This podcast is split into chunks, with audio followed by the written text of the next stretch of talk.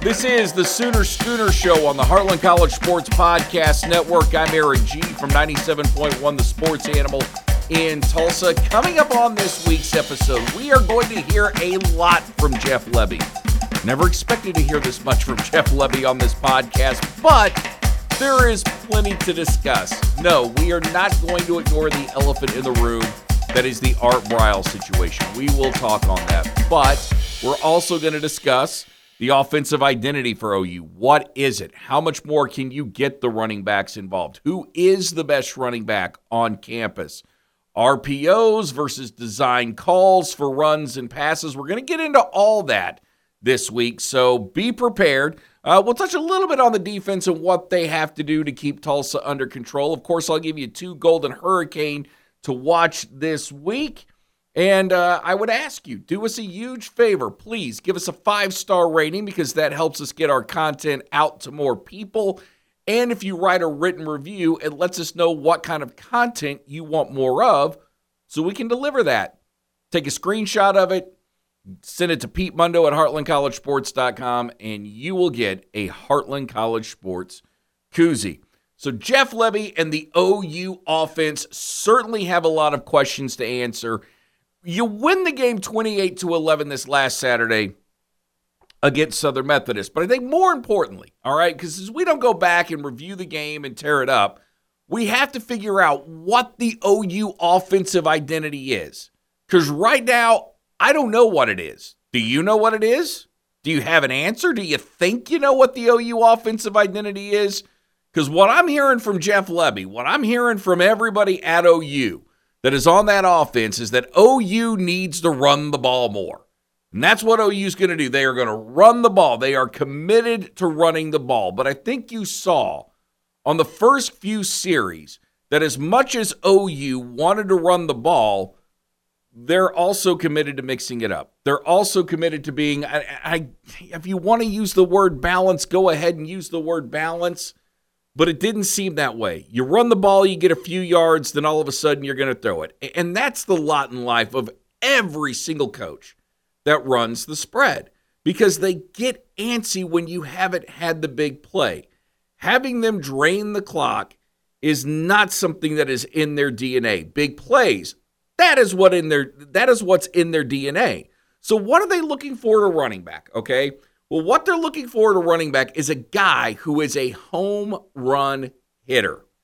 A guy that when you give him the ball, hits the hole, has some juice, has, you know, a little bit of back and forth left and right to avoid tackles, a guy that doesn't pick his feet up, and a guy that has some speed that makes it very hard for defensive backs to catch up with him once he's in the open field. Does OU have that guy right now? That is a question. And and at the moment, I don't think any of us, any of us can say without a doubt, at least right now, right now, okay, that Tawee Walker is the best running back on campus. Now, that's only because Jovantae Barnes and Gavin Sawchuk are banged up. If they were healthy, we wouldn't be ha- we wouldn't be saying that, but because they're not, Tawee Walker is the best running back on campus at the moment. And the only issue, I know there are a lot of people that had issues with the way that Jeff Lebby calls a game, and they're very critical, especially of the one play where Gavin Sawchuk came in, only gained a yard. yards, the only play that he played the, the entire game, and it was a third and seven. My look, my opinion on that. Okay, real quick, I'll just do a sidebar and give you my opinion on that if that's Adrian Peterson, nobody's complaining about running the ball on third and seven because everybody's thinking that even if you load the box, Adrian Peterson is going to be able to run guys over. Okay, maybe you're not a huge fan of that, but I think if you're committed to the run, third and seven can be a great running down because a lot of times it's an uh, third and seven is an obvious passing down which means you're going to catch look. And a lot of guys play, a lot of defenses play nickel right now just as a base defense with as much as everybody throws it around. But anybody who's playing to protect the pass, I love the idea of catching them off guard and running a draw, running something, just running the ball because they're not expecting it.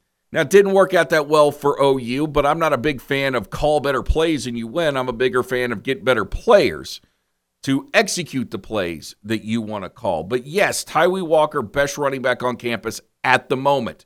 Eventually, it will be Gavin Sawchuk. Eventually, it will be Jovantae Barnes, but they have to get healthy. And my only issue, only issue with Jeff Lebby as far as the what he was doing this past week was that when Walker was good, you take him out. Now, granted, Marcus Major scored a touchdown, and Walker did. Like, I had to go back and look. Walker didn't score a touchdown, which blew my mind. As good as he was, I was like, yeah, for surely he scored a touchdown. No, he didn't. But he was averaging over six yards a carry. And the, the best thing about him is, is he never seems to tire. The guy just doesn't look tired.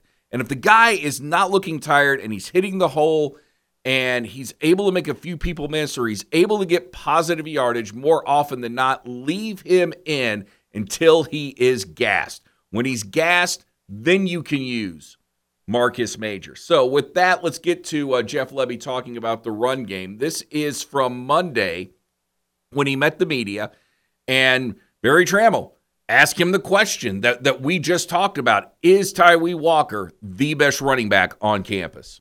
Uh, Eric, you know? Yeah, I'll ask you about the tailbacks. Is it possible that Tawee is your best tailback? I mean, that doesn't strike us as possible, but is it possible? Well, he he had the most production Saturday, you know. So again, I do like the fact that we got four guys. We got four guys that are incredibly capable. Uh, we've got uh, guys that have a lot of trust with the entire staff, and and I think can play at any given time. So uh, the stress again is being able to get two and 27 going as they've uh, they've worked themselves back into being in a really good position. It's also important to know what OU was looking for in the run game. You know, as I said earlier, they want burners. So they're looking for explosive plays in the run game. Okay, three yards in a cloud of dust isn't good enough. Holding the ball and getting getting four, five yards a clip, not good enough for a guy like Jeff Lebby. So Jeff Lebby here, and this is one of the first questions that he was asked on Monday about what he wants out of the run game. Here he talks about using that pass that spread guys like to set up the run. Yeah, the, I think the biggest thing is our, our guys got to continue to strain to win one on ones. You know, we we were just hot and cold. Uh, I, I think I said it after the game. We were a little too conservative at times. You know, probably should have thrown it around a little bit more to give our guys a little bit of air and, and give us a chance to make some plays on the perimeter. Uh, but we do. We just got to continue to, to win one-on-ones, get guys in rhythm, uh, really bring along two and, and 27 this week, uh, while continuing to, to let Tawee get production and having Marcus as a, as a big part of it. So I do love the fact that we've got a stable. You know, we got four guys that we trust that we can count on uh, but we do want to make more explosive plays in the run game for sure. Which brings us to this fascinating discussion.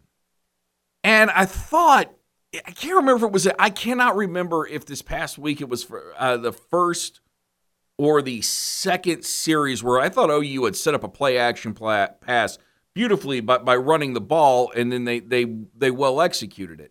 What I wanted to know from Jeff Lebby more than anything is okay, so you talk about running the ball and that and that's what you want to do. You want to run the ball, but it looks like you were trying to mix it up. So how much of that mixing it up was design calls versus RPOs?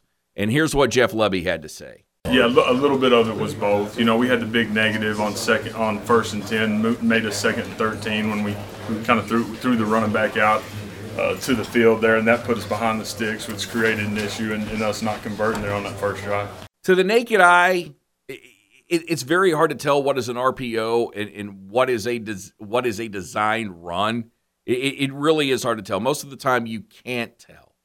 And when it comes to the RPOs, I, I think you're you're putting so much in the quarterback's hand that I, one, on one hand, I think most quarterbacks would rather throw the ball than hand it off. And the other thing I think they would they would rather do is call their own number than to give it to a running back. So you're really trusting what the offense is doing. And along those same lines, and I'd be remiss if I didn't mention this, when it comes to this Jackson Arnold package that, that OU has, it was pretty predictable on Saturday.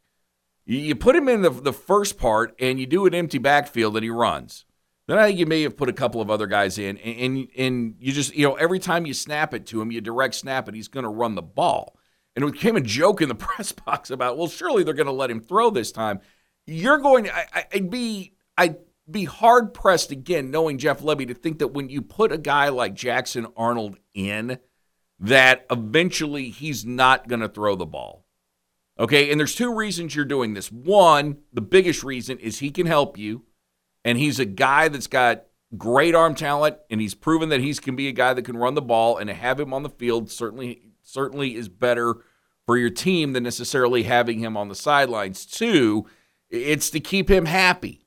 And and you're going to see a lot more of this in college football if you haven't already because with coaches being so afraid of quarterbacks, especially quarterbacks bailing when they're not getting the opportunity to be on the field when they were recruited and you've got you've had to fight other schools to tell them that they would start right away you're going to do everything you can to get this guy on the field you're going to do everything you can to make him as happy as possible that's the only way you can operate now in college football so for Jackson Arnold you know make no mistake about it yes it's for the it's for the better of the team but it's also for the future so Jackson Arnold knows that he is loved and that promises are, are, are being paid off. And if for some reason he turns out to be the better guy, it wouldn't shock me if he ends up starting over Dillon Gabriel. I don't think that'll happen. But if we did see it happen later in the year, like especially if OU were to struggle, let's say they struggle in the next couple of weeks against Iowa State and Cincinnati, which, by the way, I always forget they're playing Iowa State uh, before Cincinnati. If they do that, you know, if they struggle, and then when you put Jackson Arnold in, the offense moves better.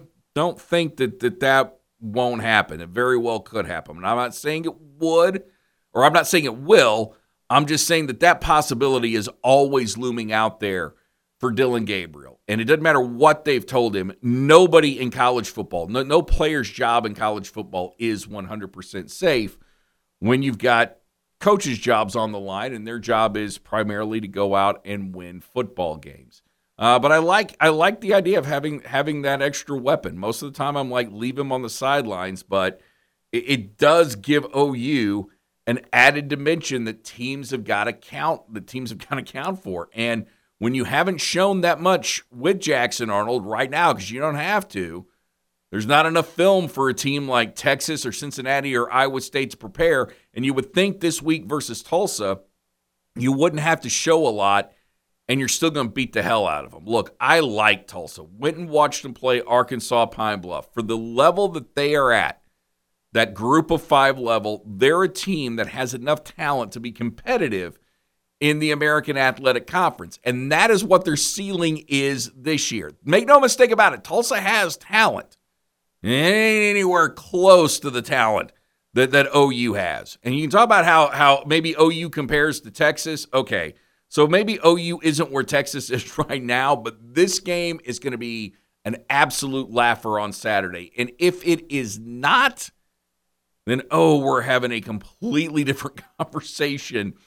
Uh, oh, you know, we're having a completely different conversation next week, which probably includes a lot of old granddad and maybe some other substances just to make us feel better about OU's bye week and, and getting ready for Big 12 play. Here's what will give OU what, all right, here's what could. Here, here are two players that could possibly give OU some problems this week, all right? Uh, the first one, and I like this kid, Jordan Ford. Saw him play against Arkansas Pine Bluff. Nifty little running back. Um, 5'9, 119 pounds.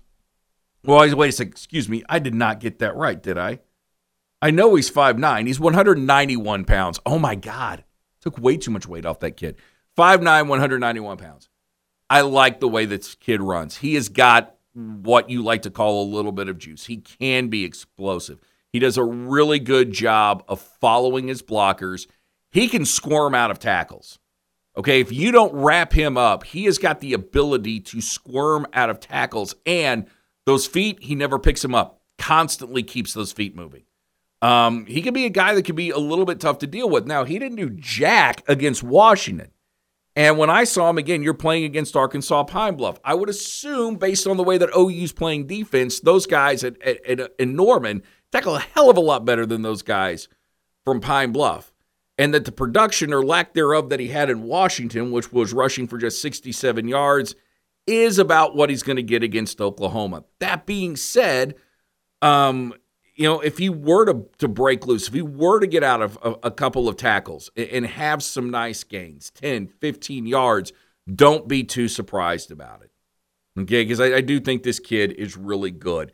Uh, the other guy I'm going to tell you to watch is Owen Ostrowski. They've got him listed as a defensive lineman. To me, he's more of an outside linebacker slash defensive end. They'll line him up. He'll put his hands in a, hand in the dirt. He'll he'll shade over the over the tackle or he'll shade over the tight end. He's quick. Arkansas Pine Bluff did not have an answer for this kid. Again, Arkansas Pine Bluff to OU, there's just no comparison for it. And for as quick as he is, for as much as for as good as he is at getting off his blocks and flying to the ball, and I think I counted like four four tackles that he made in the first half against Arkansas Pine Bluff. All those were behind the line of scrimmage. It felt like all of them were behind the line of scrimmage. Um, for as good as he was against those guys, I think you're going to have a little tough time getting off your blocks against OU.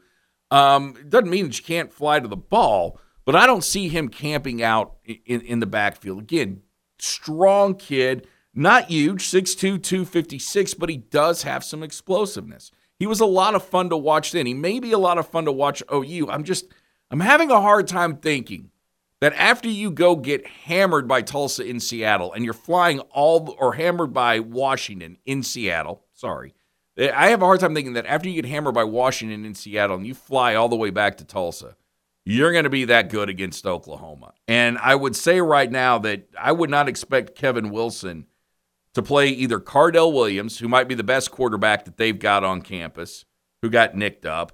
Uh, Braylon Braxton probably isn't going to play, but if he does, he looks so bad in his first game through two inexcusable interceptions that Kevin Wilson probably doesn't want to risk it. He could just play Roman Fuller, the third string guy, which again, all this plays very well uh, to OU. And OU will not have the problems with either Williams or Fuller that they had uh, this past week with Stone. And look, uh, Danny Stutsman was great. I didn't I didn't pay as much attention to Danny Stutsman as I did Kanak. And you're like, well, Stutsman was all over the field.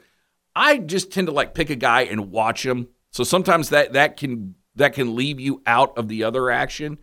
And, and about Kanak, if, if it was playing assignment football that was an issue, I didn't see it. I didn't see it on Saturday. This guy did exactly what they needed him to do put a hand in the dirt if he needed to, um, line up in pass coverage. I thought he stayed with his man really well. OU defense overall has been fan- fantastic by um, by standards comparing them to what they've been the last 10 years. It's been fantastic these first two games. Shouldn't be much different against TU this week. You know, I, I look, I'm expecting a blowout. I don't usually predict final scores on this, but if OU didn't roll up 40 points on this one and hold Tulsa to how the hell? Let me see. You you you've given up 11 points total right now as a defense. If you were to give up any more than 14, 17 at the most, it'd be it'd be a disappointment. That's how bad OU should go out and beat Tulsa this week. Well, we cannot leave this podcast without addressing the elephant in the room, and that's Art Briles being on the sidelines Saturday after OU's win against Southern Methodist or this past weekend's win against Southern Methodist, and and being out there in OU gear. No matter how you slice it, that's a bad look for OU. It is. You you can't have a guy who allowed sexual assault to run rampant on his campus be associated not just with your football program. And this is where this is where this is what you've got to understand. If you're in the in if you're in the crowd that says this is no big deal, one, please remember OU is an academic institution. And please remember it's not just football players or athletes that go there, but regular students go there as well. You can't have women feel unsafe when they are on college campuses. And that's what Art Briles brings. He brings a feeling of not just uneasiness, but he brings a feeling of un, of just flat out being unsafe for women. So you cannot have him on campus. And I'm 100% positive based on the statement that Joe Castiglione made, based on the statement that Brent Venables made, that this was discussed with Jeff Lebby because hiring Lebby was a risk. I was not thrilled when OU hired Jeff Lebby because Jeff Lebby was involved in all that mess down in Baylor. And he's Art Briles' son in law. Yeah, it's very uncomfortable, but you ran the risk and hired him, and it bit you in the butt this week. But I have to think that based on those statements, that Jeff Lebby was told, dude, you cannot have your father in law here. You can't have him on the sidelines. And here is Jeff Lebby on Saturday. This is Saturday after the game when Gary Nebig asked him about Art Briles being on the sideline. Jeff, did you have did you reach out to Art Briles, Art Briles and invite him onto the sideline tonight? That's my father-in-law. That's yeah. So he's my father-in-law. That's a grandfather to my two kids. So he was down with our entire family after the game, well after the game. But he was down there and with the entire family.